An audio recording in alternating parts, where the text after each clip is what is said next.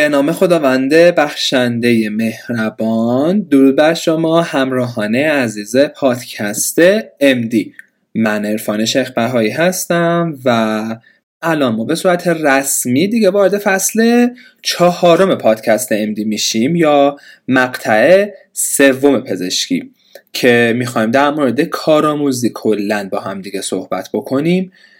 توی اپیزودهای مختلفی از فصل قبل در مورد کورس های فیزیوپات و موضوعاتی که توش تدریس میشه و مهمن. در مورد راه های مطالعاتی و کارهایی که می‌تونین انجام بدین توضیح دادم. قلق های مختلف هر درس و مباحث مهمش رو گفتم. در مورد فارماکولوژی، پاتولوژی و معاینه فیزیکی صحبت کردم. حالا باید در مورد استیجری صحبت بکنم و می‌خوام فکر و ذهنتون رو برای شروع دوره کارآموزی آماده بکنم. خیلی سخت نیست اتفاقا دوره جالبیه و پزشکی واقعی همینجاست. ولی یک سری کلیات و نکات مهم داره که باید قبل از ورود به این دوره بدونید که سری بتونید خودتون رو جمع و جور بکنید و وقتتون رو تلف نکنین چون واقعا سری میگذره و یه چشتون رو باز می‌کنین می‌بینین اینترن شدین و هیچ کاری هم مثلا نکردین. الان نمی‌خوام خیلی در مورد رفرنس و کتاب و درس و اینا حرف بزنم بیشتر می‌خوام صحبتام تکمیل کننده اپیزود کارآموزی توی فصل یک باشه. پس اگر کارآموز می‌خوای بشی می‌خوای بدونی باید توی دوران کارآموز چی کار بکنی اول اون اپیزود رو گوش بده و بعد بیا سراغ این اپیزود. همه دانشگاه ها دوره کارآموزی یکسانی دارن و اونم گذروندن تقریبا تمامی بخش های ممکن برای یادگیری پزشکی عمومیه. این وسط یک سری از روتیشن ها مینوره یه سریش ماژور. ماژور یعنی داخلی اطفال جراحی و زنان.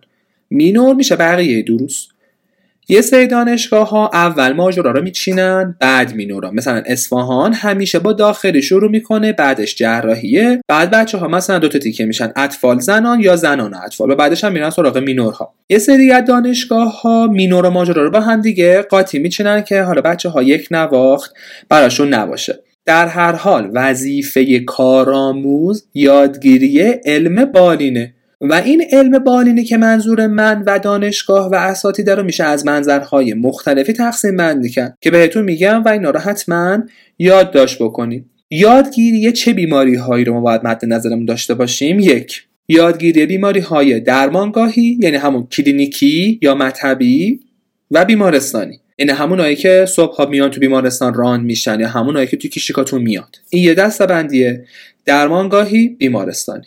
دوم بیماری هایی که شایعن یا بیماری هایی که شایع نیستن. خیلی از بیماری ها هستن که شایع نیست و نادر محسوب میشه. و طبقه بندی بعدیمون بیماری های اورژانسی و غیر اورژانسیه. نکته که اینجا هست اینه که بعضی از بیماری ها هستن که شایع نیستن ولی اورژانسیه و شما باید بلد باشین چون اورژانسیه. همه بیماری های اورژانسی مهمه و باید اینا رو یاد بگیرید ولی مثلا بیماری که هم غیر اورژانسیه و هم ناشایعه و مثلا تو بیمارستان هم خیلی کم مراجعه می‌کنه. خب این که خیلی ارزش خاصی برای یادگیری نداره. یادگیریه منظورم علم بالینه. حالا اینکه تو هر اینترنی و دستیاری سوال میدن نمد نظرم نیست. برم به صورت کلی جامعه محور نگاه می‌کنم این علم بالین توی همه این حالت هایی که گفتم یعنی بگم آقا بیمارستانیه یا کلینیکیه شایعه یا ناشایعه اورژانسی یا غیر اورژانسی به هر بیماریه. و یه سری اجزای ثابت داره. یعنی یک سیر منطقی داره که باید توی این مدت دو سال این سیر منطقی رو دائم با خودتون تمرین بکنین و روش کار بکنین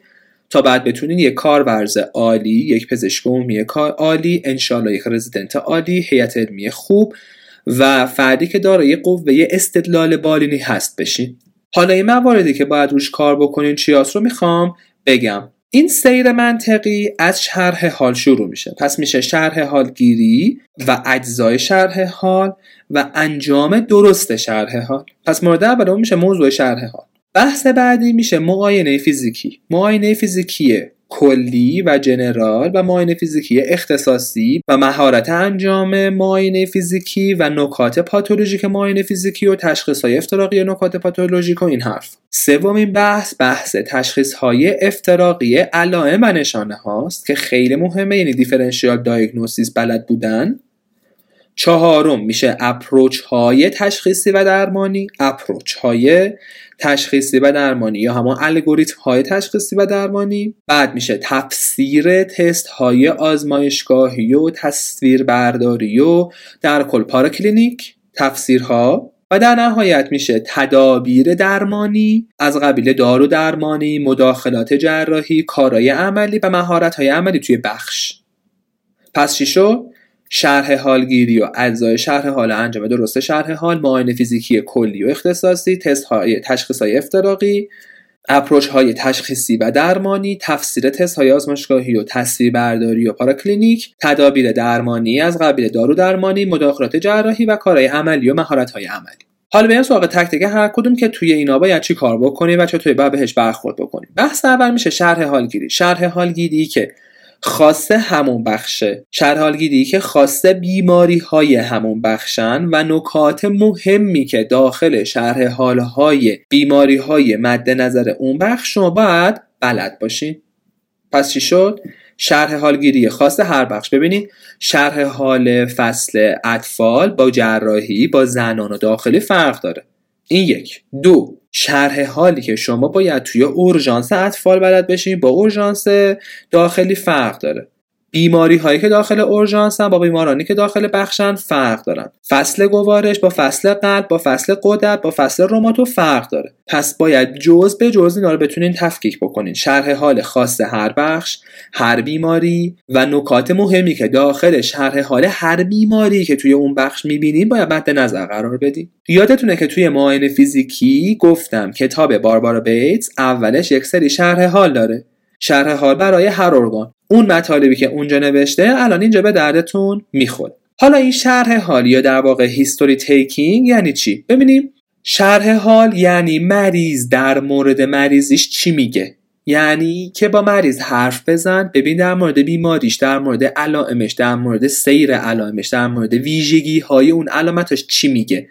شرح حالی یعنی جمع آوری اطلاعات از مریض یعنی جمع آوری اطلاعاتی که ما رو به بیماری ها میرسونه. و ما می‌تونیم تشخیص بدیم که خب بیماری مریض چیه و توجیه بکنیم که علت بروز علائمش در حالت فعلی این بیماریه.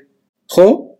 توانایی شرح حال گرفتن یعنی هم بتونیم از بیماران داخل بخش و درمونگاه جوری شرح حال بگیریم یا جوری اطلاعات جمع آوری بکنیم که اولا به سمت یک بیماری خاص سوق پیدا بکنیم و دوما تشخیص های افتراقی محتمل تا حد امکان تو شرح حالمون قابل رد یا تایید بشه. پس چی شد؟ توانایی شرح حال گرفتن یعنی هم بتونیم از بیماران داخل بخش و درمانگاه جوری شرح حال بگیریم یا جوری اطلاع جمعآوری بکنیم که اولا به سمت یک بیماری خاص سوق پیدا بکنیم و دوما تشخیص های افتراقی محتمل برای این مریض تا حد امکان توی شرح حالمون رد یا تایید بشه. مثلا وقتی مریضی اومده با تنگی نفس ناگهانی وقتی شک داریم به آسم توی شرح حالش حمله قلبی مهمه.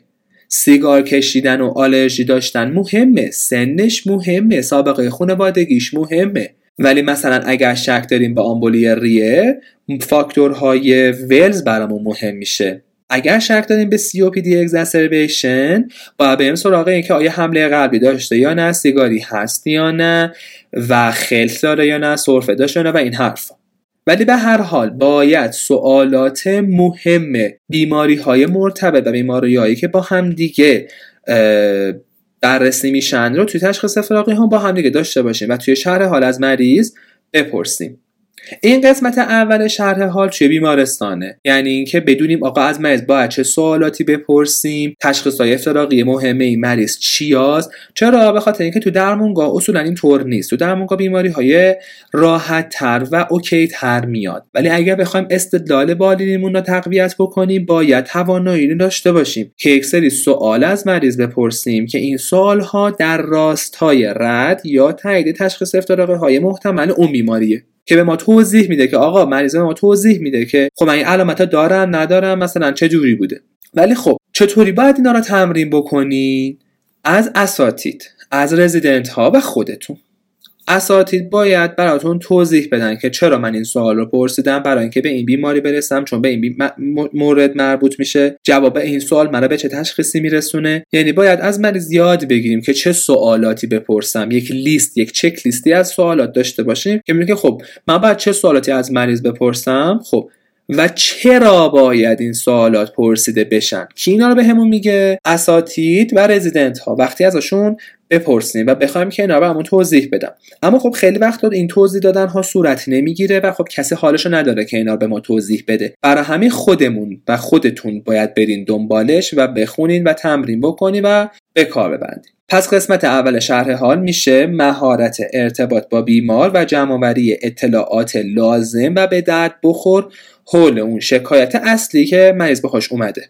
قسمت دوم شرح حال که باید تمرین بکنید توی خونه است و از روی کتابه. یعنی وقتی دارین تئوری بیماری های مختلف رو می‌خونین باید بتونین تو ذهنتون یا حتی روی یک کاغذ یک شرح حال تیپیک و کامل و بدون نقص از اون بیماری برای خودتون بسازین. که به این کار میگن سناریو نویسی یا سناریو سازی. یعنی وقتی مثلا دارین فصل سکته قلبی رو می‌خونی باید بتونی و باید تشخیص بدین که آقا مطالب کتاب و علائمی که کتاب گفته رو چطوری ازش استفاده بکنم که برسم به یک سناریو. یه آقایی اومده با این سن خب حالا چی؟ بعدش چی؟ یا یه خانمی اومده سن این خب بعدش چی؟ چطوری به تشخیص سکته باید برسم؟ خب پس بیشتر حالا با درد قفس سینه شروع شه. آیا همیشه با درد قفس سینه است؟ نه. چرا به خاطر اینکه تو فصل سکته قلبی گفته که ما یه سری equivalent هم داریم. ممکنه مریض دیابتی باشه سنش بالا باشه. اصلا درد قفس سینه نداشته باشه. با تنگی نفس بیاد با تعریق بیاد با کاهش سطح هوشیاری بیاد. خب پس اونا رو می‌ذارم جزء موارد atypic. اما اولینش که درد قفس سینه است. خب در مورد این درد قفس سینه من باید چه سوالاتی بپرسم؟ این سوالات. خب جواب به این سوالات چی باشه؟ منو به منو به سکته قلبی میرسونه. درد قفس سینه باید retrosternal باشه. آیا همیشه retrosternal ه؟ بله. اکثرا retrosternal ن خب کیفیتش باید چطوری باشه؟ کیفیتش بیشتر فشارنده است. ولی کیفیتش فقط فشارنده نیست. مریض ممکن بگه آقا احساس سنگینی می‌کنم احساس می‌کنم نفسم بالا نمیاد و این حرفا. ولی سوزشی نیست. ولی خنجری نیست. چون اگه سوزشی بود به چیز دیگه آدم باید فکر کنه باید فقط فکر کنه ها. هیچ وقت سکته قلبی رو رد نمی‌کنه باید فکر کنه و اگرم خنجری بود باید به چیزهای دیگه فکر کنه مثلا dissection مثلا مدت مدت زمان خیلی مهمه. آقا درد قفسه سینه که یه دقیقه بیاد و بره که نشد سکته که. باید چند دقیقه طول بکشه.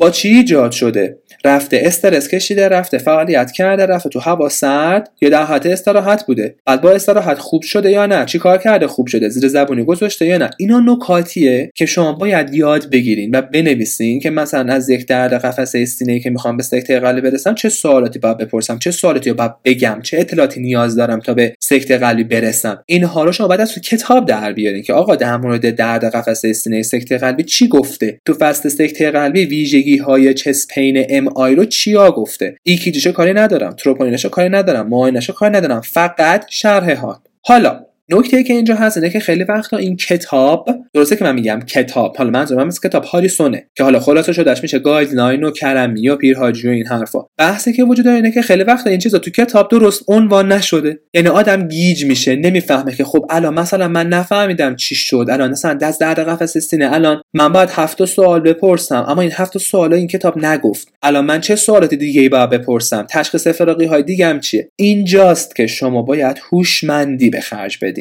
یه بار برای همیشه درد قفس سینه رو یک package درست و حسابی برای خودتون جمع بندی می‌کنین تموم میشه میره.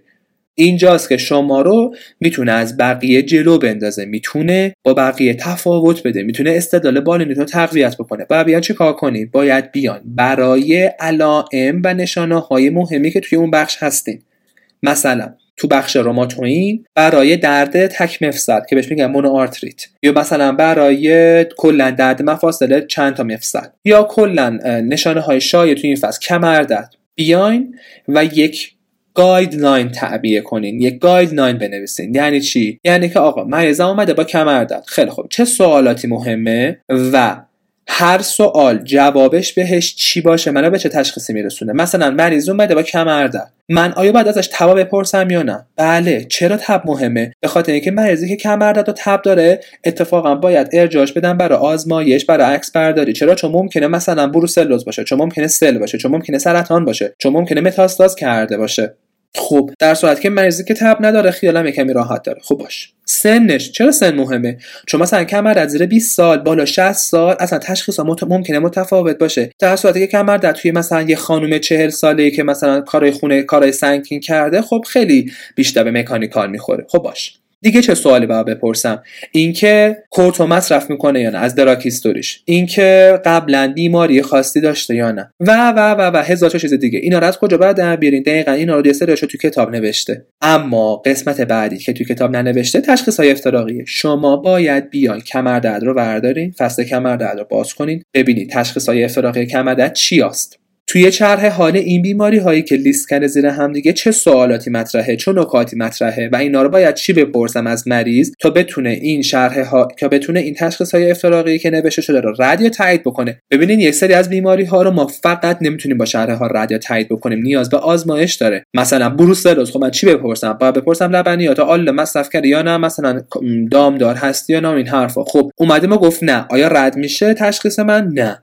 ممکنه طرف یادش نباشه. اگر تشخیص بروسلوزت خیلی مطرحه و علامت های بروسلوز خیلی به مریض می‌خوره خب بره آزمایش بدی. تهش دیگه میشه آزمایش. پس تا جای ممکن ما شرح حالمون رو کامل می‌کنیم به صورت هدفمند بر اساس تشخیص های افتراقی. بعد دیگه وقتی دیدیم به هیچ جایی نمی‌رسیم میریم سراغ آزمایش ها پس قسمت دومی که شما باید ازش استفاده بکنید یادگیری تشخیص های افتراقی. شما تو در قفس سینه می‌بینید یه عالم تشخیص افتراقی داره. تو بحث فصل گوارش می‌بینید یه عالم تشخیص افتراقی داره. خب چطور بعد ده گوارش رو از هم دیگه افتراق بدین یاد می‌گیرین که با استفاده از سوالاتی که در مورد درد می‌پرسیم با استفاده از سوالاتی که اختصاصی به هر بیماریه می‌تونید یک سری بیماری ها رو از هم دیگه تفکیک بکنید و قسمت سومی که می‌تونیم برای این تهیه این guideline تون ازش استفاده بکنید UpToDate یعنی چی؟ یعنی شما مثلا میای می‌نویسین آقا تنگی نفس. خب مریض با تنگی نفس. تشخیص افتراقی تنگی نفس چیه؟ ایناست. این مثلا 20 تا بیماری چه فرقی با هم دیگه دارن؟ تنگی نفسشون چه فرقی داره؟ من چی کار بکنم؟ میرین سراغ UpToDate تنگی نفس آپ تو دیتا که نگاه بکنی اومده یه سری جدول کشیده اومده یک سری الگوریتم شرح حالی الگوریتم تشخیصی برای شما آورده که آقا چه سوالاتی از مریض باید بپرسم که منو به تشخیص مثلا دی برسونه؟ دی اگزاسربیشن با دی عادی با حمله آسم با آمبولیریه چه فرقی داره؟ نکته که اصلا که سوالاتی که باید بپرسیم مثلا تنگی نفسش ناگهانی بوده یا تدریجی؟ معیارهای ولز داره یا نه؟ سنش چیه؟ قبلا سابقه داشته یا نه؟ علامت دیگه همراه چیا داره؟ همه اینا ما رو برای رسوندن به تشخیص های افتراقی درست هدایت می‌کنه. مسلما حمله آس تنگی نفسش حاده. مسلما کسی که با حمله آس میاد سنش اصولا پایینه. یا مثلا قبلا سابقه ایتوپی داره یا قبلا سابقه آلرژی داره قبلا سابقه آسم داشته دارو مصرف می‌کرده. با یه آلرژنی تماس داشته مثلا عطر زده اکتولون زده رفته تو محیط آلوده بیرون حمله بهش دست داده یا مثلا توی محیط استرس دا بوده. ببینید اینا همش کلوه همش سرنخه برای رسیدن به تشخیص. اینا از کجا باید در بیارین؟ مورد بعدیش آپ تو تو خیلی از مباحث آپ تو بهتون کمک می‌کنه که ببینین از هر مریض باید چه سوالاتی بپرسین چه اطلاعاتی باید جمع آوری بکنید که شما به تشخیص برسونه. و مورد بعدی یک کتابی هست که اینو براتون توی کانال تلگرامیم گذاشتم و عکسش هم بعدا توی اینستاگرامم می‌ذارم. Patient History Taking and Evidence-Based Approach. ببینید لازم نیست که شما بیاین این کتاب رو کامل بخونید. لازم نیست. اون UpToDate شما بیاین خط به خطش رو بخونید و حفظ بکنید. گفتم یه دونه دفتر بردارین به عنوان guideline خودتون که آقا مریض اگر مثلا با این علامت اومد چه کار باید بکنم؟ اینا رو توش بنویسین. سوالاتی که باید بپرسین از مریض اطلاعاتی که از مریض مهمه تشخیص های افتراقی مهم اینا رو باید بنویسین توی اون guideline تون. این کتاب patient history taking and evidence based approach. یک سری جدول داره یه سری هم الگوریتم جداولش اومده به شما گفته که آقا چه سوالی باید برای هر علامت پرسید و جواب به این سوال چی باشه؟ شما رو به چه تشخیصی میرسونه؟ مثلا مریض اومده با قدرت لنفاوی بزرگ. خب این قدرت لنفاوی بزرگ می‌تونه سرطان باشه؟ از طرف دیگه می‌تونه عفونت باشه. می‌تونه چیز خاصی نباشه. خب من چطوری باید به اینا برسم؟ باید ویژگی هایی که به این قده لنفاوی مربوطه رو باید بپرسم. جواب اینا هر کدوم چی باشه منو به چه تشخیصی میرسونه؟ و بعدم توی یه سری از فصلاش اومده یک سری الگوریتم های سوال گفته. مثلا اومده با تنگی نفس چه سوالاتی بپرسن من به چه تشخیصی میرسونه؟ تب کجا مهمه؟ یا مثلا درد شکم مثلا باید چیکار بکنم؟ مریض اومده با زردی. این مسئله خیلی مهم بحث زردیه. که آقا مریض اومده با زردی باید چیکار بکنم؟ چه سوالاتی باید بپرسم؟ خب این سوالات و کارهایی که باید بکنی با بسته به تشخیص های افتراقیه شما آپ تو برو بخون یه سری جدول آورده یه سری الگوریتم. کتاب هاریسون هم که فصل زردی دو جداگونه داره. و این کتاب evidence-based هم بخون patient history taking این سه تا با هم دیگه برای یه دونه زردی که جمع بندی بکنی به یه guideline درست حسابی برای خودت برسی. یعنی اصلا عالی عالی عالی عالی میشه این کار. که قشنگ شما یه دونه approach منطقی داری که ببینی آقا مریضت اومد با زردی باید چی کار بکنی؟ دست خودت گم نکنی. ببینین همه اینا که دارم از وقت حالا میگم تو شرح حاله ها چون خیلی وقت تو زرد شما خیلی راحت. خب این آزمایش بده تا مشخصه بله خیلی راحت. ما می‌تونیم به مریضمون یه تومار آزمایش بدیم. بره آزمایش بکن و بیاد بفهمیم. ولی شما همونجا می‌تونید از مریض بپرسی دردش کم داری یا نه.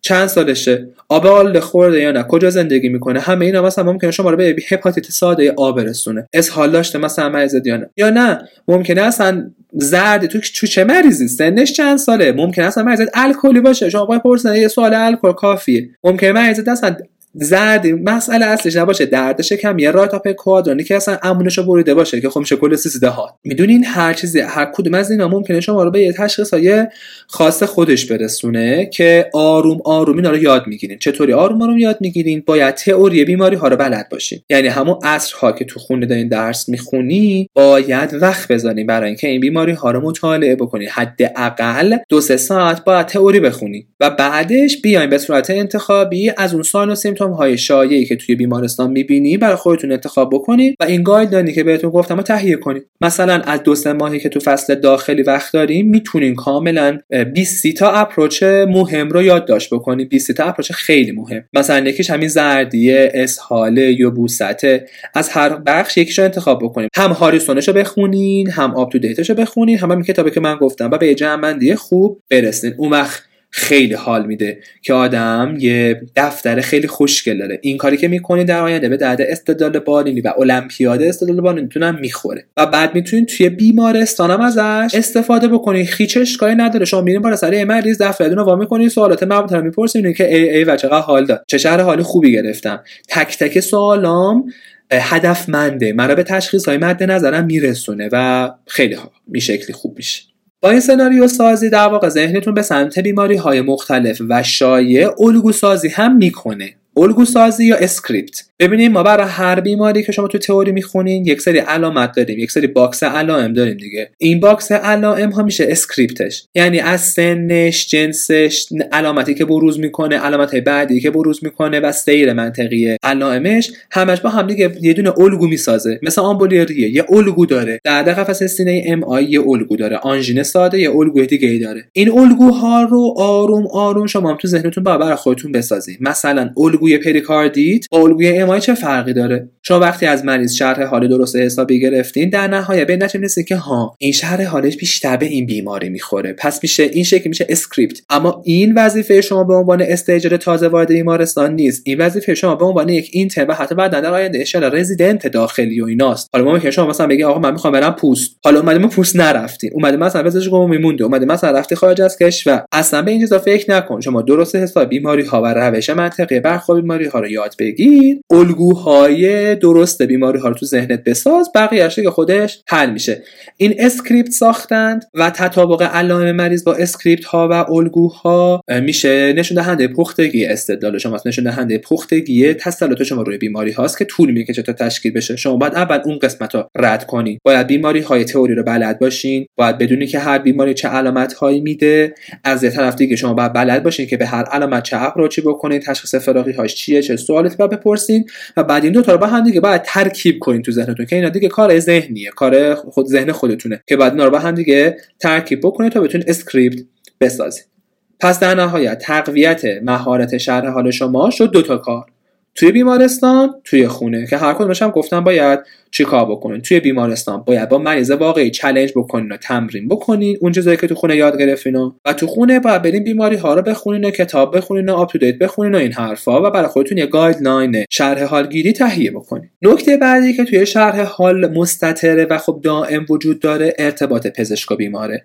که خب ما وقتی می‌خوایم یک شرح حال خوب بگیریم باید از مریض اطلاعات زیادی بگیریم. با ما صحبت بکنیم. و مریض چطوری صحبت می‌کنه به ما اطلاعات میده. وقتی که به ما اعتماد کنه وقتی که ما رو جزئی از کادر درمان بدونه. پس روی این قضیه درست ارتباط برقرار کردن باید کار بکنید هیچ تئوری خاصی هم نداره فقط تمرینه و فقط باید رو خودتون کار بکنید شما هرچی خوشروتر با مریض برخورد بکنید و سلام حالتون چطوره؟ خوبی؟ من دکتر این هستم. مثلا کارآموز شما مثلا کارآموز این بخش پزشک شما هستم. می‌خواستم اگر که اشکال نداره در مورد بیماریتون ازتون سوال پرسم. من اومدم یه شرح حال ازتون بگیرم. قشنگ خیلی راحت باش حرف بزنیم. اونم راضی میشن. چون اومدن تو مرکز آموزشی خیلی حرف می‌زنن و مجبورم توضیح بدم بگین که اطلاعاتی که من لطفا دقیق و درست بگین با زمان بندی درست که انشالله توی سیر منطقی درمانتون یه وقت مختل نکنه مثلا. این شکل من مهارت ارتباطی رو می‌تونید توی live 16 هم آبان که توی اینستاگرام save کردم به صورت IG ببینید در مورد مهارت ارتباطی توضیحات خوبی دادم که به عنوان یکی از مهمترین مهارت دانشجو پزشکی و بعد روش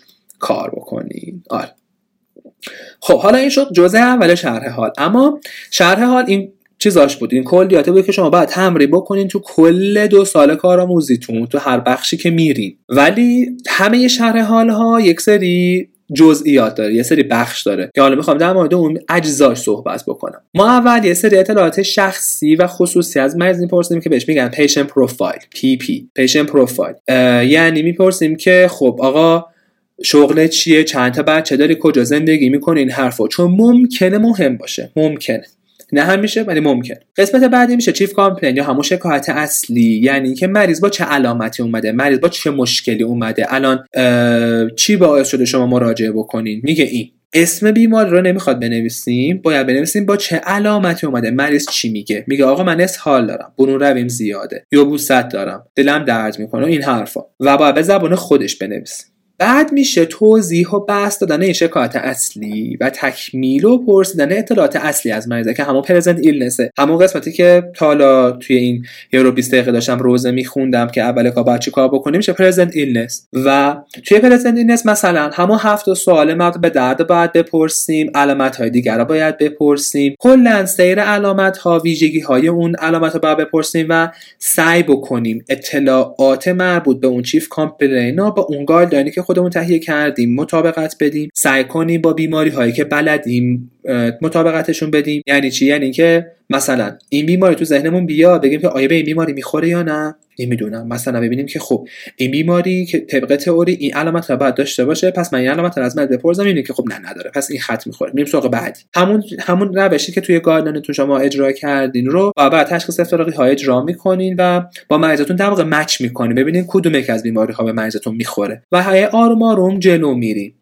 توی پرزنت اینستون بعد از پرزنت اینست که تکمیل شد و فهمیدیم و همه اطلاعات دیگه پرسیدیم و به نظر خودمون کامل شد میریم سراغ پس مدیکال هیستوری یا سابقه بیماری های قبلیش. اینکه قبلا چه بیماری داشته آیا تو بیمارستان بستری شده یا نه جراحی کرده یا نه علتش چی بوده برای چی بوده کی بوده و این حرفا. که خب خیلی مهم میشه توی مریض ها که ممکنه این بیماری داشته باشه. اصلا به خاطر همون اومده. مثلا مریض سیروز میگه آره من سیروز دارم. خب وقتی یکی سیروز داره خب دیگه سیروز داره دیگه. دیگه چاره ای نیست. دیگه مریض سیروزه همیشه سیروزه و قسمت بعدی که بعد ازش بپرسیم در مورد داروهاست. اینکه دقیقا چه داروهایی می‌خوره چه داروهای شیمیایی گیاهی کی یا می‌خوره چقدر می‌خوره برا چی می‌خوره کی بهش داده و اینا. اطلاعات مهم داروها خوب تاثیر می‌ذاره. مثلا برای زردی دارو خیلی مهمه. خانم باردا داروهایی که می‌خوره برامون مهمه و خیلی بیماری های دیگه. بعدش در مورد آلرژی ها سوال می‌پرسیم و حساسیت هاش چون از لحاظ مسائل قانونی و لگال مهمه که از مریض پرسیده باشیم که آلرژی حساسیت داره یا نه. من کلا از همه شرح حالایی که شاید گرفتم یکی دوتا شاید مثبت به تورم خورد. ولی خب هست. بحث بعدی وضعیت سیگار و الکل که از مریض پرسیده میشه و مواد مخدر چون مثلا مریضی که سیگار می‌کشه خب سرطان ریه سی و خیلی چیزای دیگه تو شایع. مریض الکلی خب خیلی چیزا رو آدم تو ذهنش میاره. مریضی که میگه نه سیگار نمی‌کشم الکل مثلا مصرف نکنم مواد مخدر نه خب خیلی باز مهمه. چون مثلا کسی که درد قفسه سینه است سنش بالاه مرد سیگاری هم هست خب خیلی ممکنه که فشار خونم یه بار داشته باشه و مثلا سکته قلبی کرده باشه یا مثلا سرطان ریه داشته باشه. و در نهایت همون. این شد جزئیات شرح حال.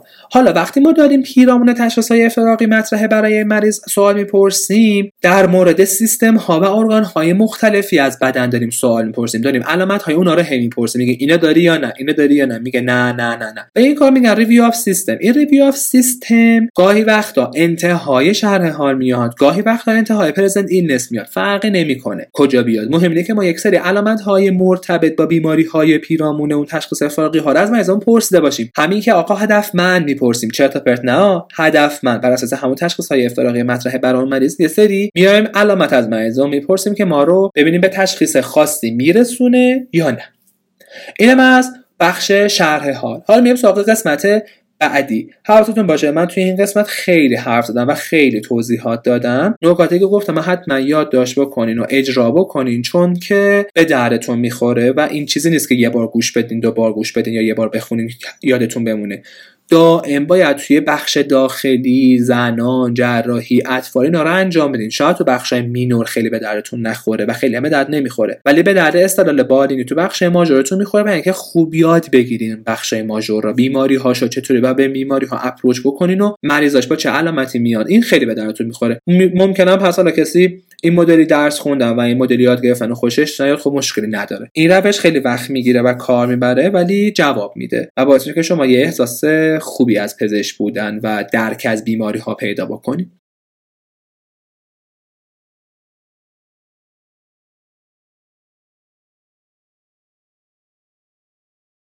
حالا نکته بعدی که باید بهش دقت بکنید اینه که ممکنه سوال از خودتون بپرسین که من باید چطوری برنامه ریزی بکنم که بتونم این گایدلاین رو تهیه بکنم و مطالب بالینا خوب یاد بگیرم. باید دو تا نکته بهش توجه بکنین و از اول استاجری تا آخرش ادامه بدین. اونم اینه که اول باید بیاین time های هر روزتون رو مشخص بکنین. یعنی ببینین که هر روز چقدر time برای درس خوندن دارین. یعنی time آزاد و بایدیه. درس خوندنتون چقدره. و بعد اینو بیاین تقسیمش بکنین به 75 درصد و 25 درصد. مثلا اگر چهار ساعت می‌تونین بخونین سه ساعت باشه برای مطالعه تئوری یه ساعت باشه برای تهیه guideline چرا؟ به خاطر اینکه روش خوندن فرق داره دیگه. اون سه ساعت رو باید برین سراغ کتاب های خلاصه مثل پیرحاجی مثل خوش سیرت کرمی پارسیان این حرفا.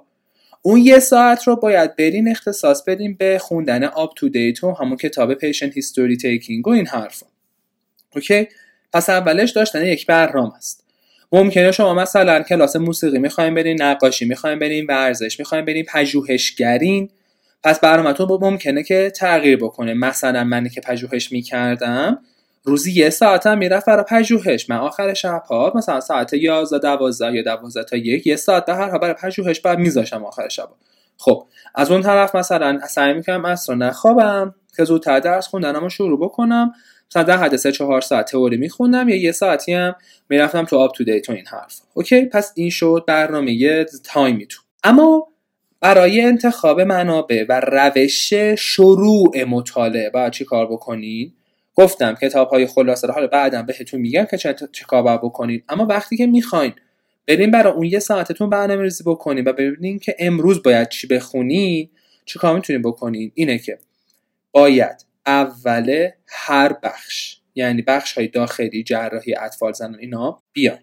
بر اساس کوریکولوم وزارت بهداشت که توی اینترنت می‌تونید search بکنید و توی علوم پایه هم بهتون گفتم برین search بکنید و اینجا خیلی مهمتره کوریکولوم آموزش پزشکی عمومی ویراسته آخرش رو در میارید میرین توی بخش کارآموزی. کارآموزی ها رو اومده دونه دونه جدا کرده. کارآموزی های داخلی کارآموزی اطفال زنان اینا. و بعد نگاه می‌کنین برای هر بخش گفته چه علائم و نشانه هایی رو باید یاد بگیرید. گفته چه approach به چه بیماری هایی approach به چه کارهایی رو باید بلد باشین. کوریکولوم رو برمیدارین می‌بینین که بیماری هاشو نمی‌خوام approach به مثلا کم کاری تیروئیده نمی‌خوام. کم کاری تیروئید یک بیماریه یک تشخیصه. نه.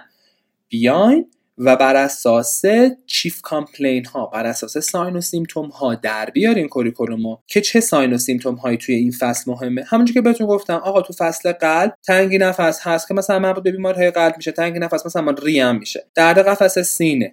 خب حالا مثلا مبحث کلا فشار خون چون مثلا مبحث مهمیه. از طرف دیگه مثلا مبحث ادم. ادم حاد ریه. نمی‌دونم افزایش کراتینی مثلا برای کلیه کاهش حجم ادرار پروتئین اوری هماچوری دیزوری تو فصل قدرت مثلا هایپوکلسمی هایپرکلسمی تو فصل کلیه باز مثلا اختراط آب و الکترولیت دیگه تو فصل ریه سرفه هموپتیزی همه اینها. خب همه اینها رو کوریکولوم نوشته. در بیارین لیست بکنین که کدوم مال کدوم بخش میشه. از داخلی ها هفته دارین دیگه. مشخص بکنین که کدوم مال کدومه. و بعد یه فهرست تهیه میشه. این فهرست رو به اساتیدتون هم نشون بدین. یا به رزیدنت ها نشون بدین. بهشون بگین آقا من approach به چه علائم و مثلا دونستن چه chief complaint هایی رو باید تو فصل قلب بلد باشم برای گوارش باید بلد باشم این حرفا. اونا هم یا لیستا بهشون نشون بدیم میگه آقا اینا خوبه یا نه؟ می‌بینم مثلا میگن آره اوکیه این حرفا. مثلا همین خوبه. مثلا اینم یاد بگیر. اینم باید بلد باشین. بهشون میگیم بیماری نمی‌خوام چون من بیماری ها رو از تو کتاب می‌خونم تئوری هاشو می‌خوام ببینم باید اپروچ به چه علائم اپروچ به چه نشانه های تشخیص افتراقی های چه چیزهایی رو یاد بگیرم. خب؟ این هم یه مورد دیگه که میدیم به اساتید. از اساتید کمک می‌گیرین. یکیشم که کوریکولوم شد. مورد بعدیش هاریسون. هاریسون رو اگر بردارین و نگاه بکنید حالا نمی‌دونم تو فارسیش تیکه تیکه شده یا نه جداگونه است. ولی اون چیزی که من نگاه کردم چون من text ش رو نگاه کردم جلد اول هاریسون یا بخ یا فصل دوی هاریسون نوشته approach به chief complaint هاست. approach به sign و symptom های شایعه که باز بخش بندی شده است. مثلا approach به سرگیجه approach به سردرد approach به اسهال یبوست خونریزی زردی تنگی نفس ایناست. بیاین و اپروچ های هاریسون هم نگاه بکنیم ببینید هاریسون چه فصلایی رو داره. و بیاین مطابقت بدین باز با این فهرسته که خودتون تهیه کردین که آقا من تو داخلی باید چه چیزهایی رو بلد بشم. دوباره اونا رو هم تکمیل بکنیم. ببینین چیا رو هاریسون داره چیا رو نداره و اونم تکمیلش می‌کنین و یک فهرست خیلی خفن درست می‌کنین. از اینکه من باید چه چیزهایی رو یاد بگیرم. و بعد شروع می‌کنین به دونه دونه خوندن و خلاصه نویسی کردن و نوشتن. اول گفتم میرین سراغ هاریسونش. اگر اون فصل هاریسون داره مثلا همین اسهالی و بوست زرد اینا هاریسون داره. اول هاریسونش رو نگاه می‌کنین. هاریسونش رو می‌خونیم می‌بینین که چه چیزایی رو گفته. بعد میرین سراغ آپ تو دیت همون رو دوباره تو UpToDate search می‌کنین چون آپ تو دیت اکثرا همه چی رو داره. آپ تو دیت سرچ می‌کنیم ببینیم برای اون sign و symptom چه چیزی گفته. UpToDate ش رو می‌خونین جداولش رو نگاه می‌کنین. اگر approach داره approach ش رو می‌نویسین. الگوریتم داره الگوریتم رو می‌نویسین. box داره box رو بنویسین. سوال رو بنویسین. تشخیص افتراقی رو بنویسین و این حرف. و بعدش هم یه سراغ کتاب patient history taking تو اون فصل و نگاه می‌کنین که در مورد اون فصل چیا گفته چه سوالاتی گفته جداولش چیه و الگوریتمش چیه؟ گفتم متن خود کتاب خیلی لازم نیست دقیق بخونید نیاز نیست اصلا بخ براش بذارید فقط سری بخونید ببینید چی گفت. و این شکلی یه گایدلاین خیلی خفن تهیه می‌کنید از اینکه چه کارایی باید برای مریضاتون بکنید و کلا یه جنبندی خیلی خوبی براش خواهید داشت. و یادتون نره که برای نوشتن تشخیص افتراقی ها و برای اینکه دونستن تشخیص های افتراقی حالا قسمت سوممون همینه. میگم بهتون که یادتون نره کتاب تهیه بکنی ولی لازم نیست همه اون تشخیص افتراقی رو حفظ باشین. تشخیص افتراقی های مهم و شایع در اولویته اینم از برنامه‌ای که باید برای این قسمت و برای روزاتون توی کارآموزی وقتی تو خونه این بچینید. اما قسمت بعدی بعد از شرح حال میشه قسمت دوممون میشه معاینه فیزیک. معاینه فیزیکی رو خب من توی فصل سوم یعنی فصل فیزیو با در مورد معاینه فیزیکی خیلی صحبت کردم و گفتم و این حرفا و یادم روز خوندم که آقا معاینه فیزیکی رو تمرین بکنین نرمالا رو باید بلد باشین اله بله جیم بله و این حرفا. نکته که هست اینه که حالا باید توی کارآموزی این معاینه فیزیکی رو تمرین بکنیم.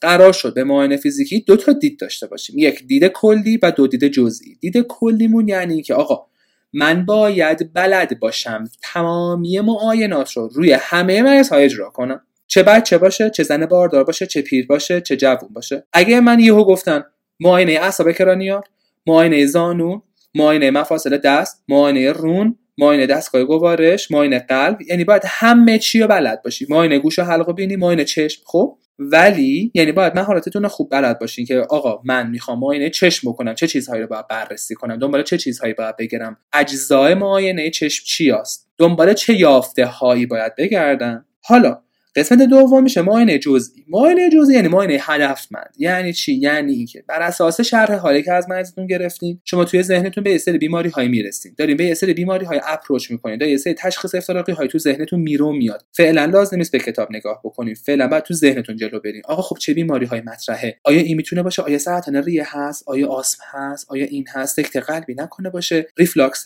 نمی‌دونم پانکراتیت چطور کله‌سیستیت چی؟ نکنه سنگ کلیه است. نکنه عفونت ادراری کرده. خب این شکلی. ذهنتون تو شرح حالی شکلی سردرگم میتابه و یه سری بیماری هایی تو ذهنتون رد و بدل میشه. بر اساس همه بیماری هایی که تو ذهنتون رد و بدل شده باید بیای معاینه بکنید یعنی چی؟ یعنی اینکه وقتی دارین شکم مریض معاینه می‌کنین علاوه بر در نظر داشتن کلیات معاینه باید به جزئیات هم توجه بکنین. آیا برای رسیدن به تشخیص های افتراقی این بیمار این مریض من باید دنبال چیز خاصی باشم یا نه؟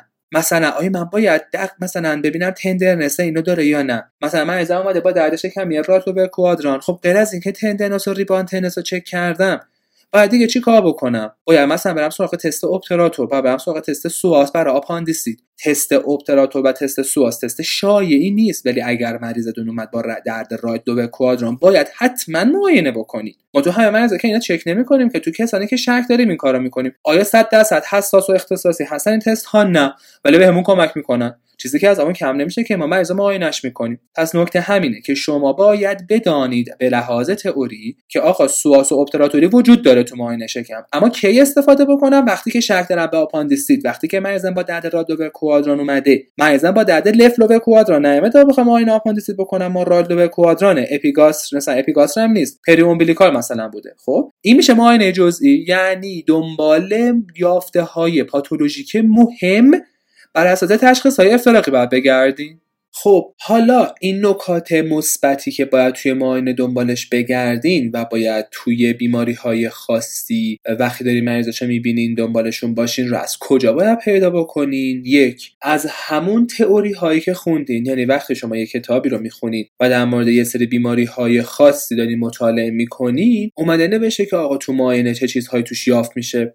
مثلا تو لوپوس گفته که آقا تو معاینه دنبال چه چیزهایی باید مثلا باشیم؟ به تو روماتوید آرتریت چطور؟ یا تو هر بیماری دیگری حالا مثلا به فراخور می‌تونه فرق بکنه؟ یا مثلا تو مریضی که GI bleeding داره من باید حتما شکم مریض معاینه بکنم. از چه نظر؟ از نظر اینکه وقت پرفوره نشده باشه. یا مثلا تو کله‌سیستیت حاد ما علامت مورفی رو داریم که باید تو مریض دنبالش باشیم. یا تو پانکراتیت دنبال Grey Turner sign و Cullen sign باید بگردیم. پس اینا رو از کجا میشه در آورد که توی هر بیماری چه نکاتی رو باید تو معاینه فیزیکی دنبالش باشیم؟ یکی تو کتابه. دوم این چیز همون باربارا بیتسه تو باربارا. وقتی که دارین هر فصل رو می‌خونین اومده بود توی حاشیه‌اش با قرمز سه نکات بالینی نوشته بود. در واقع یافته های پاتولوژیک نوشته بود. از اون هم می‌تونین استفاده بکنیم. یه نکته دیگه اینه که اول هر فصل روی هاریسون اومده یکم در مورد physical examination ش صحبت کرده. مثلا تو برای فصل ریه ما physical examination خاص ریه رو توضیح داده و قشنگ در مورد رال و crackle و اگوفونی و پکتوریلوکی نجوا و همه اینا مثلا توضیح داده. در کنارش چیزای دیگه هم گفته. تست های آزمایشگاهی و تفسیراش هم گفته. یا مثلا توی قلب اصلا یه فصل مهم قلب معاینه فیزیکیشه که دقیقا اومده در مورد سوفلا حرف می‌زنه در مورد نبض پارادوکس در مورد نبض وریدی شریانی و این حرفا. پس یکی دیگه هم اونجاست و توی کتاب هست. مورد بعدش اینه که کتاب تشخیص های افتراقی رو که برداریم و ببینیم. توی کتاب های تشخیص افتراقی اول اومده یه عالم لیست بیماری آورده برای اون ساین و سیمتوم بعد اومده در مورد شرح حال اون ساین و سیمتوم ها توضیح داده. بعد اومده در مورد معاینه فیزیکی مریضی که با این ساین و سیمتوم اومده توضیح داده. مثلا چرچیل این مدلیه. کتاب تشخیص فراقی چرچیل قسمت سومش در مورد معاینه فیزیکی هاست. و اومده گفته که این مریض باید چه نظر معاینه بکنیم. اما اصل معاینه کردن برمیگرده به همون جنرال. یعنی ما باید مریضمون رو به صورت کلی از بالا تا پایین یه دور معاینه بکنیم. ممکنه ممکنه. یک سری یافته های اتفاق توش در بیاد. غیر از اون وقتی که به بیماری خاصی شک می‌کنیم تو مایه نشم اصولا به هر حال ممکنه یه چیزی پیدا بکنیم. مثلا تو مریض ام آی حالا این نیست که حتما سوفت داشته باشه اما مهمه که گوشی بذاریم که ببینیم سوفت داره یا نه. یا مثلا تو مریض نومونی که شک داریم خب بدون گوشی می‌ذاریم. یه گوشی که بذاریم رو ریهش قشنگ می‌تونیم بفهمیم که مریضمون اختلال صداهای ریه داره. و می‌تونیم خیلی راحت مثلا افتراق بدیم بین آسمو سی او پی دی با مثلا نومونی و چیزهای دیگه. پس خیلی راحت اینا رو از توی کتاب ها باید دنبالش بگردین و بعدم تمرین بکنین. می‌دونین؟ خیلی از این چیزها دیگه تمرینیه و بعد تو بالین که مریضش رو ببینین معاینه بکنین. بعد یافته های مثبت ها که پیدا کردی خیلی ذوق زده میشه. میگه ای ای ولی این مریضم مثلا سوفلاژ ای این مریضم مثلا اختلال سمیدش مثلا توش ریش رال داره. و میره تشخیص افتراقی های رال رو می‌خونیم و می‌فهمیم که اصلا رال چیه باید چی کار بکنیم با مریضی که رال رو این حرفا. چه می‌دونم یه مریضی که هست ادم داره قشنگ مثلا ادمش معاینه می‌کنین. یکی دیگه هست تو بچه ها مثلا زردی نوزادی رو معاینه می‌کنین که مثلا زردیش تا وسط شکمش اومده انگار که مثل یه چی میگن یه سطح قشنگ داره بدنشو پر می‌کنه. یا خیلی چیزهای دیگه مثلا ناخونای مریض clubbing داره یا نبض JVP ش نگاه می‌کنیم می‌بینین که JVP ش JVP ش مثلا داره میره بالا خیلی بالاتر از حد معمولشه. یا برای بحث آسیت مثلا shifting dullness رو چک می‌کنین CVA tenderness مثلا برای پیلونفریت چک می‌کنیم.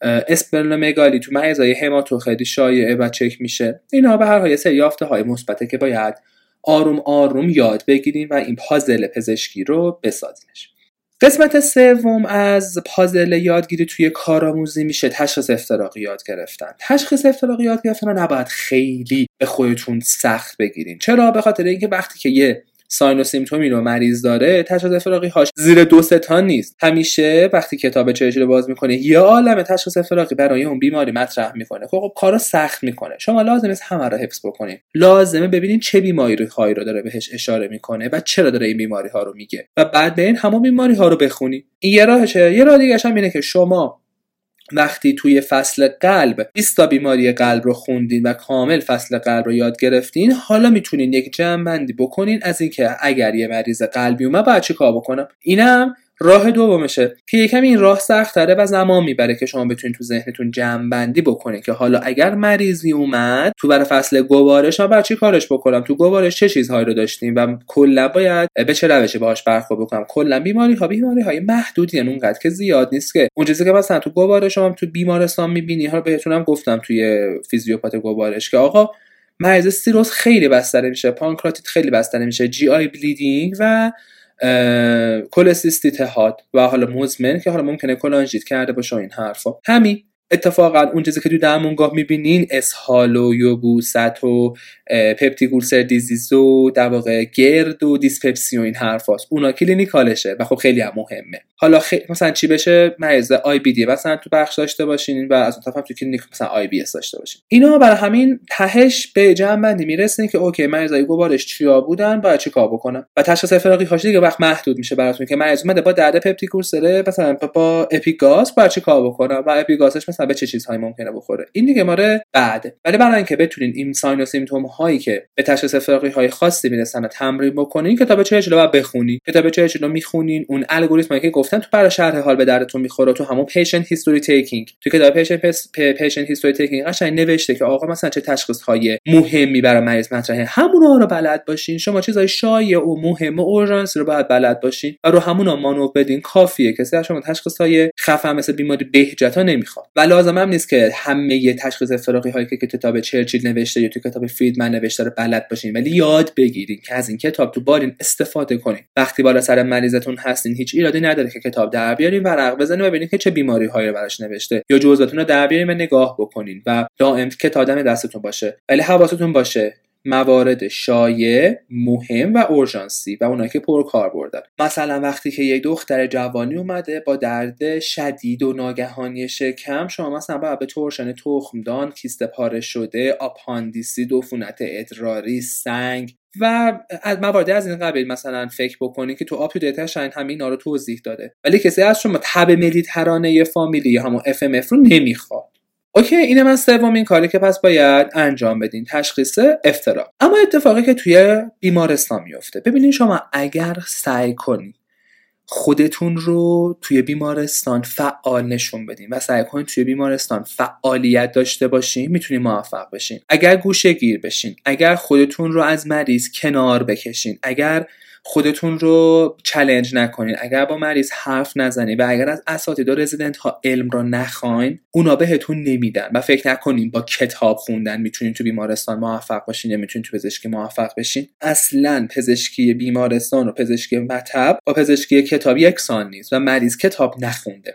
پس سعی کنین خودتون رو درگیر مریض بکنین. اگر اساتید خیلی بخوام بهتون توجه بکنن خیلی بخوام بهتون لطف بکنن میگن شرح حال مریض بخون. میگن شرح حال بخون که تازه کلی هم از توش ایراد می‌گیرن و کلی سوال می‌پرسن که از مریض نپرسیدین و چرا نپرسیدین؟ ازتون می‌خوان. و بعدش هم مثلا معاینات میگیم و بعد ممکن تو معاینه کلی گیر بهتون بدن و از این حرفا. و کار شما به عنوان کارآموز تموم میشه. بهتون میگه که خب بسه شرح حالا معاینه کافیه. چرا؟ چون نمی‌خوام وقت بذارن. در صورتی که اتفاقا جزء وظایف شما سه تا کار دیگه ای که میگم هم باید یاد بگیرید چرا بخاطر اینکه کجا می‌خواین یاد بگیرید تشخیص افتراقی ها رو؟ باید تمرین کنین رو سر مریضتون. باید از رزیدنت ها از استادا بخواین که تشخیص افتراقی های مریض رو بگن و علتاشو بگن که چرا به این بیماری فکر کردن چرا به اون بیماری فکر نکردم و بعدش چیزای دیگه هم هست که الان بهتون میگم که اساتید اصلا توجه نمی‌کنن و اصلا ازتون نمی‌خوان. حالا چی بشه؟ تک و توک ازتون بخوان یا اینکه واقعا ازتون بخوان که خب خیلی خوش شانس بودیم ولی سعی کنین که از, از حالا به بعد رو خودتون رو درگیر مریض بکنین و از مریض بپرسین و چلنج بکنین پروندهش نگاه بکنین بعد تا ته کارو برین. این نباشه که بگین خب ته کامل کارمون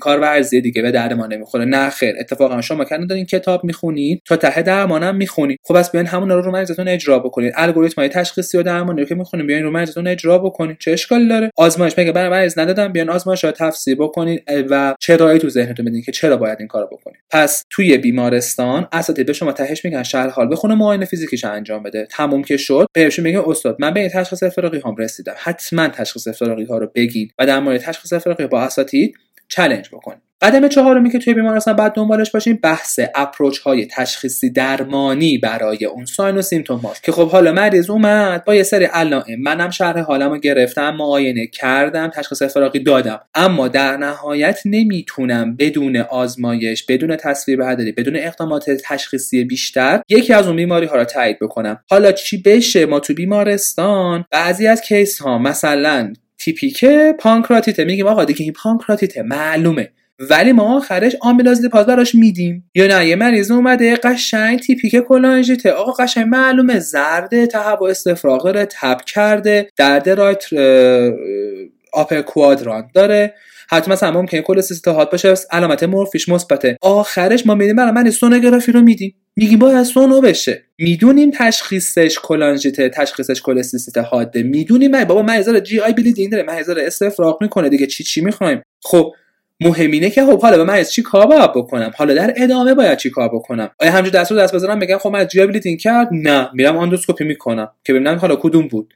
می‌دونی؟ پس بعدش با مریض هم راه بریم با مریض جلو بریم که ببینید که خب حالا که تشخیص افتراقی هاش این شد آیا می‌توانم بر اساس شرح حال معاینه به ست تشخیص محتمل برسم. اگر رسیدین که هیچی باید یکیشو تایید بکنی که برای اونا باید برین سراغ این که حالا چه تشخیصی مطرحه. چه آزمایشی باید بدم چه تصویر برداری باید بکنم و قدم بعدی چیه؟ این از کجا باید یاد بگیرین؟ دوباره تو کتاب. تو کتاب قشنگ همه اینا رو توضیح داده. تو فصل زردی قشنگ گفته آقا اگر مریض می اومد زرده خیلی خوب. ما یه approach آزمایشگاهی داریم. اینکه بفهمیم که بیلروبینش total ش direct ه یا indirect ه. خب اگه indirect ه که اصلا روش کلا فرق می‌کنه. اما اگه direct بود خب یه دونه سونوگرافی میدی تموم شد. یعنی قشنگ approach اومده تو هاریسون خودش گفته که تو زردی بعد چیکار بکنیم گفته یا آزمایش بده بعدم سونوگرافی بکن. تحت چه حالت دعوت گفته سونوگرافی بکن. یا مثلا برای همون GI bleeding آقا قدم بعدم آندوسکوپیه اقدامات درمانی رو نمی‌خوام که بعد مریض که خون تزریق بشه سرومش چطوری باشه نمی‌دونم PPI می‌خواد یا نه octreotide می‌خواد یا نه آنتی‌بیوتیک می‌خواد یا نه. من اینا رو نمی‌خوام. approach های تشخیصی. آزمایش باید چی بدیم تصویر برداری باید چی کار بکنیم؟ اینا رو از کجا می‌تونیم بفهمیم؟ از تو کتاب. وقتی داره بیماری ها می‌خونی قشنگ تئوری ها رو هم گفته. این یک. دو. بعضی از مطالب طب داخلی به حال حتی زنان و اطفال و این حرفا approach تشخیصی هم دارن. مثلا فصل آمبولی ریه. فصل آمبولی ریه و DVT یکی از بهترین فصل که خیلی کاربرد داره. مریض اومده شک داریم با آمبولی ریه یا شک داریم به DVT چی کار می‌کنیم؟ خیلی خوب. مریض آمبولیه معیارهای Wells رو براش بررسی می‌کنیم. اگر معیارهای Wells رو خیلی شو داره که دیگه اصلا D-dimer براش اندیکاسیون نداره. بی برو سری یه دونه CT آنژیو با پروتکل PTE بکن. اگه معیار Wells پایینه بیا برو یه دونه D-dimer بده. اگه D-dimer زیر 500 شد آمبولی نیست. چرا به خاطر اینکه تو آمبولی و خیلی از مثبت های کاذب دیگه D-dimer بالاست. اما اگه D-dimer بالا بود حالا بی برو CT آنژیو بکن. پس یه سری از مسائل بالین که سری کتاب خودش اومده گفته آقا اگه شک کردی به مثلا به پریکاردیت سری برو این کار رو بکن. مریض اومده با درد قفسه سینه تیپیک سری برو. EKG تو رو کنید ببینیم چشه.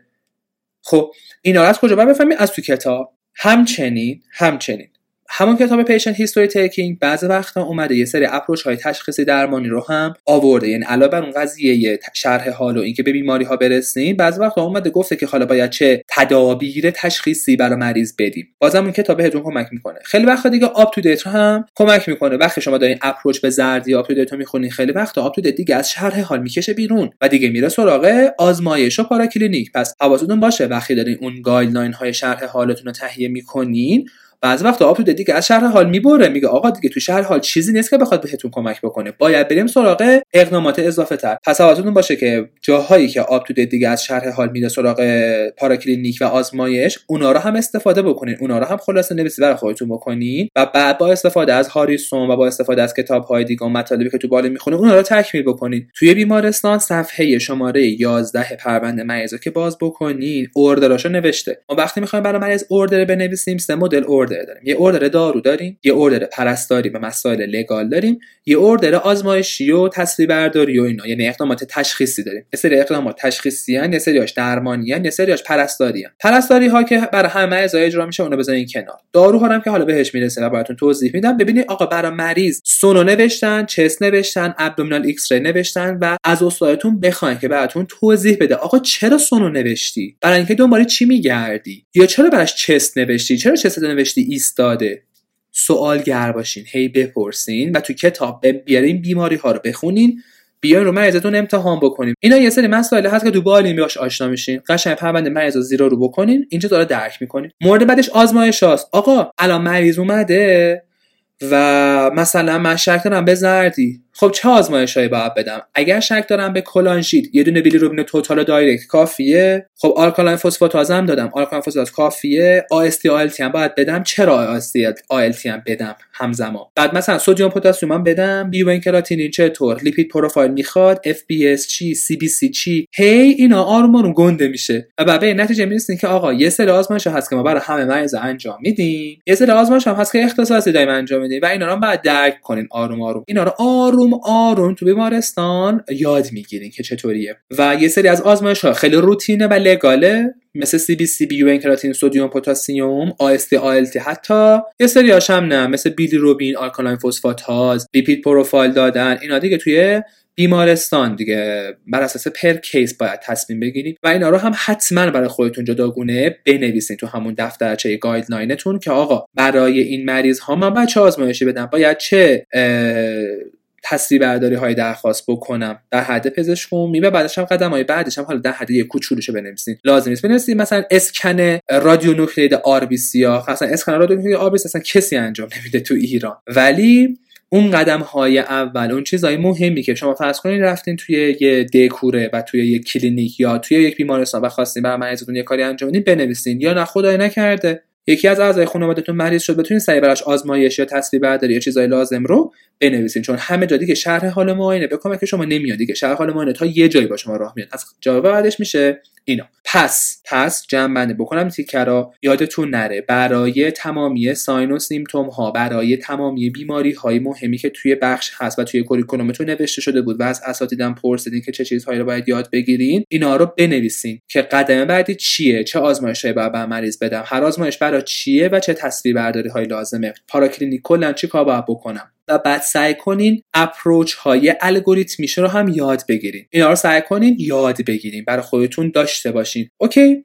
پس اینم از این مورد که باید یاد بگیرین چطوری به مریض approach بکنین و قدم قدم جلو برین و بعدش هم تمامی این آزمایش و اقدامات بعد تفسیرش هم یاد بگیرین ها. یعنی مثلا توی فصل توی بخش قلب هستین تحلیل EKG رو باید یاد بگیرین. یکم باید chest یاد بگیرین. آزمایش های مهمه قلب مثل تروپونین مثل pro-BNP اینا رو باید یاد بگیرین که به چه دردی می‌خوره. اکو رو نمی‌خواد برین دنبالش. آخه اکو به درد شما نمی‌خوره. ولی تروپونین رو باید تحلیل یاد بگیرین D-dimer همینطور chest EKG بعد تو فصل ری اسپیرومتری دوباره چست نمی‌دونم تو بحث کلیه اپروچ به هم مثلا همین بحثای کراتینین و این حرفا. و دیگه آزمایش خاصی که تو حرف بخش هست رو باید همون رو یاد بگیریم و تفسیراشو هم بتونین یه تا یه حدودی بلد باشین. مثلا گزارش آندوسکوپی گزارش کرونوسکوپی رو بخونید. ببینین تو این گزارش چی نوشته. مثلا مریض رو ما تو رفته مثلا بیوپسی کلیه کرده گزارش بیوپسیاشو بخونید. اینا مهمه و اینا علمه که شما دارین تو بالین کسب می‌کنین که آروم آروم رو هم جمع میشه آروم آروم این پازل تکمیل میشه. و از اون طرف هم که قرار شد شبا برین تو خونه و درست حسابی درستون رو بخونین و این حرفا. اما یه کتابی اینجا هست می‌خواستم بهتون معرفی بکنم برای الگوریتم. کتابی هست به اسم 5 دقیقه. 5 minute clinical consult. یعنی مشاوره پزشکی 5 دقیقه پی دی اف این کتاب هست. حالا من در کانال تلگرام هم قرارش میدم.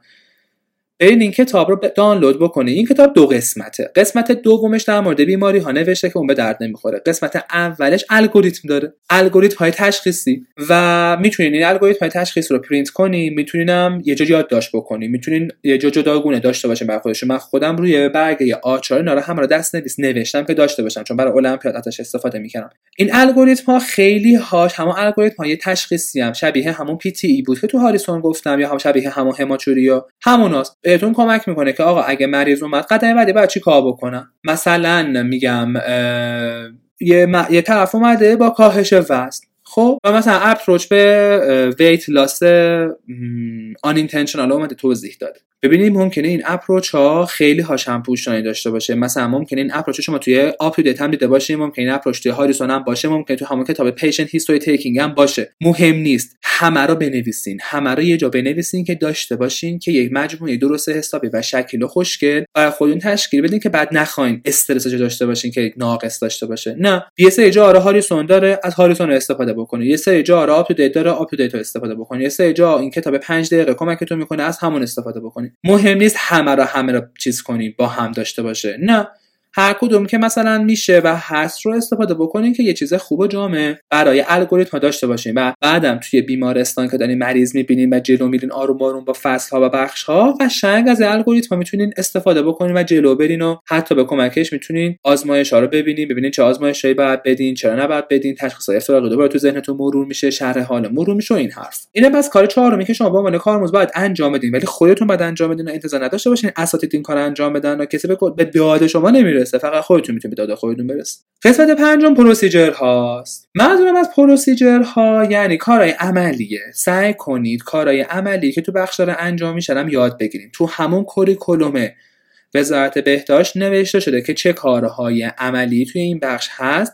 که باید شما یاد بگیرید ببینید اول باید اینا رو ببینید با چشم و بعد بخواید اینا رو انجام بدین. مثلا میگم حالا نمی‌دونم کارگاه مهارت های عملی با توی فیزیوپات براتون گذاشتن یا نه ولی غیر از اون فیزیکی ما یه کارگاه جراحی عملی هم توی course جراحیمون داشتیم که در مورد پانسمان NG tube بخیه سوند و این حرفا رو صحبت کردن و تزریقات. صحبت شد و خب توی بیمارستان فقط و فقط اون چیزی که از اینترن انتظار دارن NG و سونده. تعویض پانسمان خیلی جزء وظایف پزشک نیست تعویض پانسمان جزء وظایف پرستاریه ولی با پانسمان بلد باشین چون من چند بار رفتم انجام دادم. چه می‌دونم بخیه زدن باید بلد باشین بخیه کشیدن همینطور تزریقات هم که خب خیلی کاربردیه. حالا اینا رو اگه اونجا بهتون یاد دادن که هیچی اما اگه یاد بهتون ندادن اینجا حتما توی بیمارستان باید ببینین و انجام بدین. زیر نظر رزیدنت یا حالا اینترنی که بالا سرتون هست. سون در مریض بذارین انجی بذارین تو بخش اورژانس رفتین بخیه رو مثلا ببینین و این حرفا. سعی کنین مهارت عملیتون زیاد بشه. چون پزشکا به هر حال حالا همش که نباید تئوری بخونن که اتفاقا این قسمت های عملیش خیلی بهتون حال میده. ولی مثلا تو بحث جراحی اگه کدو نگاه بکنین بعضی وقتا گفته که chest tube مثلا جزء مهارت هاست. chest رو ببینین. intubation رو مثلا تو case های اورژانس ببینین که در جریان باشین که یه همچین چیزی هست. تئوریشو بلد باشین نحوه کار گذاشتنشو بلد باشین که چطوریه. ولی انشالله به تورتون هم ممکنه بخوره انجام بدین. طوری نیست. فقط نذارین برای اینترنی. تو اینترنی قشنگ انجام بدین اینا رو با دل باز. و چه می‌دونم مثلا من تو اورژانس که طب اورژانس اولین بخش اینترنیمون بود یه روز مریض اومد که از بالا کمر تا پایین کمرش قشنگ چاک خورده بود. با قمه زده بودنش. و من و یعنی ما اون روز چهار نفر تو بیمارستان کاشانه که سانتر تروماست کیشیک بودیم هر چهار تامون فکر می‌کنم حداقل 20 تا بخیه زدیم. یعنی هی به صورت شیفتی می‌رفتیم مریضا بخیهش می‌زدیم. خیلی زیاد بود و طولانی بود و بیچاره خیلی هم اذیت شد. این پس پس پنجمین مهارتی که بعد یاد بگیرین تو روزایی که تو بیمارستان هستین به هر حال یه اتفاقی میفته دیگه برای مریضا دیگه. به هر حال مهارتی هم یاد بگیرین. یه چیزی دیده باشین. CPR که خیلی شایعه CPR که دیگه اینقدر بهتون میگن که CPR یاد می‌گیرین. احیا کردن. اینم از و اما ششمین موردی که شما باید یاد بگیرین داروهاست. شما همین حالا وقتی استیجر شدین تازه از فیزیوپات اومدین و توی فیزیوپات تمامی این داروها رو براتون توضیح دادن مکانیسماشو گفتن. حالا وقت عمله حالا وقت یادگیریه حالا وقت تثبیت اون علم فارماکولوژی که یاد گرفتیم ببینین دارو اسای دست پزشک. دارو یکی از قسمت هایی که ما تو نسخه می نویسیم آزمایش و تصویر برداری و پاراکلینیک هم یه قسمت دیگه است که توی نسخه می نویسیم پس باید این دارو رو خیلی خوب یاد بگیرین. الان موقع یادگیری دوز نیست. اما الان موقع یادگیری تداخلات دارویی هست کاربردها هست اسم داروها اسمای تجاری هست. نمی‌خواد دوز یاد بگیریم. ولی اگر دوز یاد گرفتین طوری نیست. نمی‌دونم. کلا سعی کنین با مریض که دارین چالش می‌کنین. گفتم پروندهشو که بردارین صفحه 11 رو نگاه بکنین سه مدل ارده برای مریض می‌ذاریم. سه مدل دستور میدیم. یکی از این دستورا داروهاست. داروهای مریض ببینین. با اسمای داروها آشنا بشین. از رزیدنت ها از استاد بپرسین چرا این دارو رو دادین. تو فکر خودتون حلاجی بکنین که هان مثلا این دارو رو برای این دادن. مثلا مریض اومده با GI bleeding خیلی خوب. چرا به مریضی که شک داریم به واریس مری و آسیت داره octreotide میدیم؟ چرا بهش آنتی بیوتیک میدیم؟ یا مثلا در مورد تجویز نسخه هایی که بر مریض سکته میدن وقتی تو بخش قلب میرین اکثر مریض سکته یعنی دیگه یه کوکتل بهشون میدن. این کوکتل شامل ضد پلاکتشونه که میشه آسپرین و پلاویکس یه ضد چربیه که میشه آتورواستاتین یه کاهش دهنده demand قلبه که beta blocker ه یه کاهش دهنده یه afterload قلبه که بار کارشو کمتر بکنه. مثلا آملوپرس یا مثلا لوزارتان والسارتانه که قبلا میخورده. این شکلی. بعد اون کوکتل هایی که تو بیمارستان به مریض تجویز میشه یاد بگیریم. این کوکتل ها رو باید یاد بگیریم. فقط اینکه این کوکتل چیه؟ لازم نیست حفظ بکنین. آقا آسپرین باید 325 میلی گرم بدم پلاویکس باید 8 تا بدم اینو باید بدم اونو بدم. نه اصلا نیاز نیست شکلی حفظ بکنین. فقط اینکه چه کوکتلی میدیم. بعد که کوکتل رو یاد گرفتین بیاین به سراغ دوزش. okay؟ مثلا تو فصل زنان اصلا اکسیتوسین باش یاد می‌گیری. اصلا کار کردن با اکسیتوسین. اصلا اکسیتوسین چی هست؟ میزوپروستول چیه؟ باش چی کار می‌کنن؟ دیگه خدمتون بگم.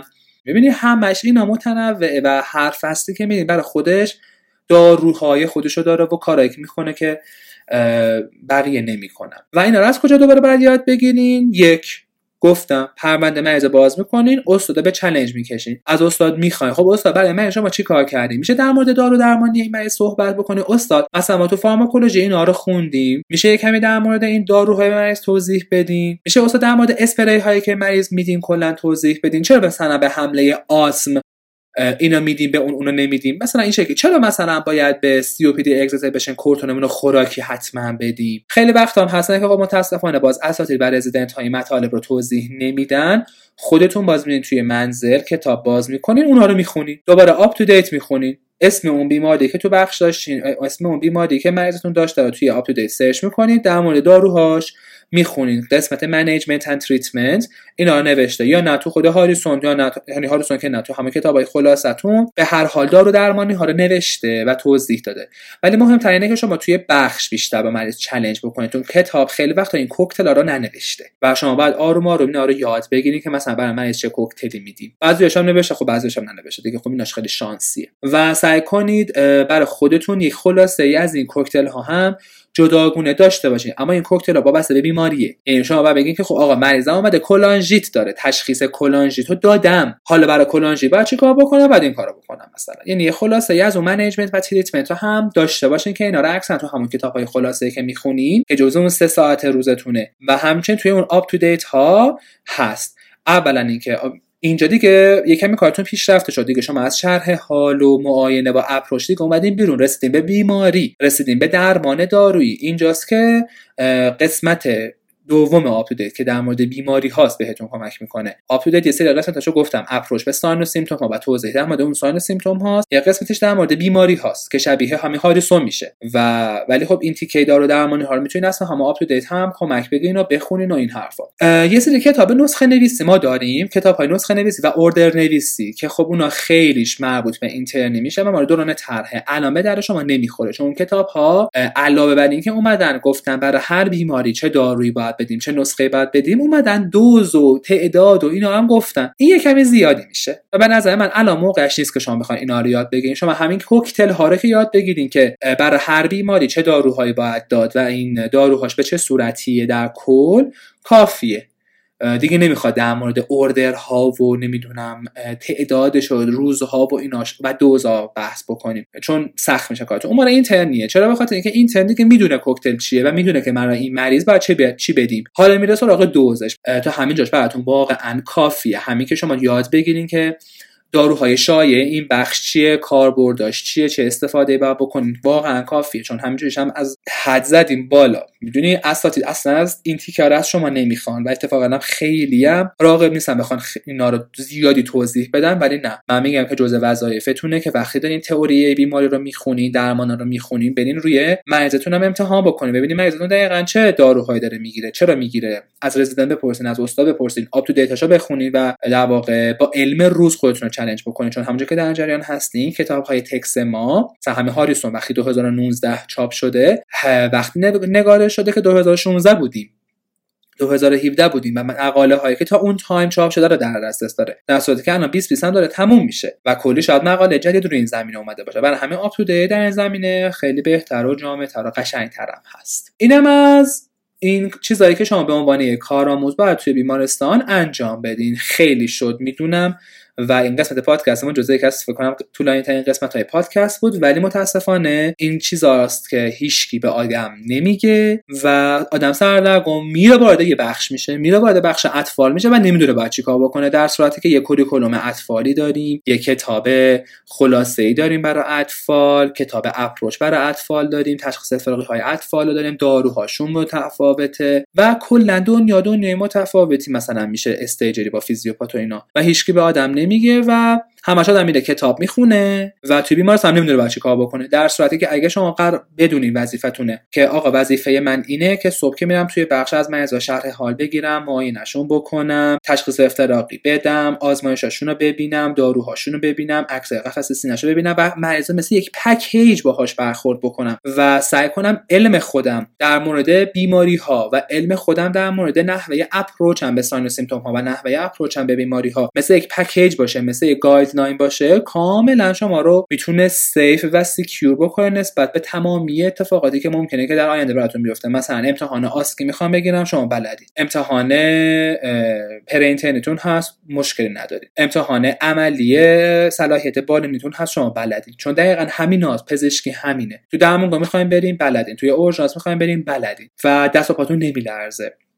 چون اجزا بلدین شهر حالا بلدین معاینه فیزیکی های فراقی اپروچ های تشخیصی درمانی کارهای عملی داروها همه رو و این شکلی جلو رفتیم و این شکلی سعی کنیم پکیج برای خودتون بسازین. این در واقع مقدمه بود برای کارآموزی. هنوز تازه اول کارآموزی هستیم. در مورد کارآموزی حالا خیلی بحث دارم. می‌خوام در مورد بیماری های شایع حرف بزنم. در مورد یه سری اتفاقاتی که توی بخشا میفته می‌خوام در مورد کتاب های خلاصه حرف بزنم و نحوه استفاده از کتاب های خلاصه. باز مجدد در بعد من مورد آپ تو دیت می‌خوام براتون توضیح بدم. و بعدش هم در مورد کارهایی که دیگه باید بکنی. کلینیک کی برین درمونگاه ها چیکار باید بکنیم بیماری های اورژانسی و چیزای دیگه. البته فکر نکنم کارآموزیمون به اندازه فیزیوپات خیلی بخواد طولانی بشه. ولی کارآموزی واقعا اصل پزشکیه. چون دو سال شما درس می‌خونین توی کارآموزی و بعد یک سال نیم intern شو باید پس بدین. و توی یک سال نیم باید واقعا پس بدین. نمی‌تونین دوباره بشین از اول بخونی. باید یه چیزایی رو بلد باشین. نمیشه که صفر شروع کرد دوباره که باید یه رو بلد باشین که بشه روش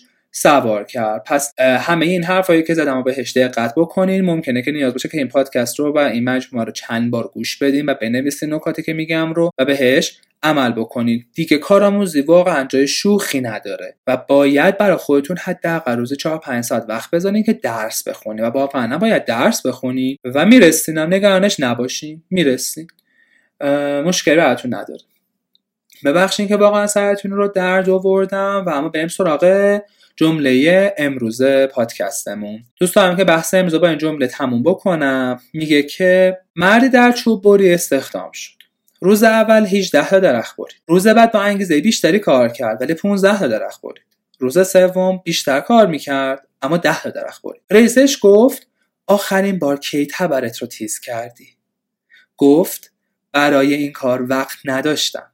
تمام مدت مشغول بریدن درختها بودم. راز موفقیت در زندگی همین نکته ظریفه. فکر جسم و روح باید بروز باشه.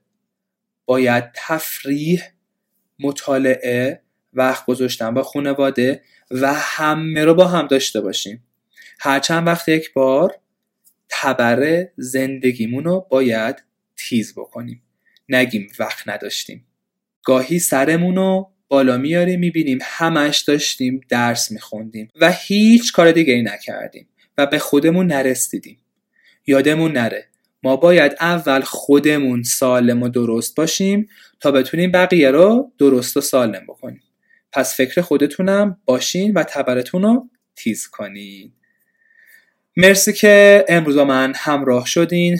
با پادکست MD به عنوان اولین پادکست مشاوره برای دانشان پزشکی سراسر کشور. اگر از مطالب من خوشتون اومده و براتون مفید بوده اونو با سال دوستاتون و همکاراتون توی سال دانشگاه ها به اشتراک بذارین. جهت ارتباط با من دیگه همونجور که می‌دونیم می‌تونیم به کانال تلگرامی ادساین magnificent underline doctors و همچنین page اینستاگرامی at sign magnificent underline doctors مراجعه بکنید follow و subscribe یادتون نره. منتظر سوالات پیشنهادات و انتقادات شما عزیزان هستم و منتظر قسمت بعدی پادکست MD در ادامه کارآموزی باشیم خبرهای خیلی خوب و جذابی در راهه و مثل همیشه خداوند یار و نگهدارتون باشه.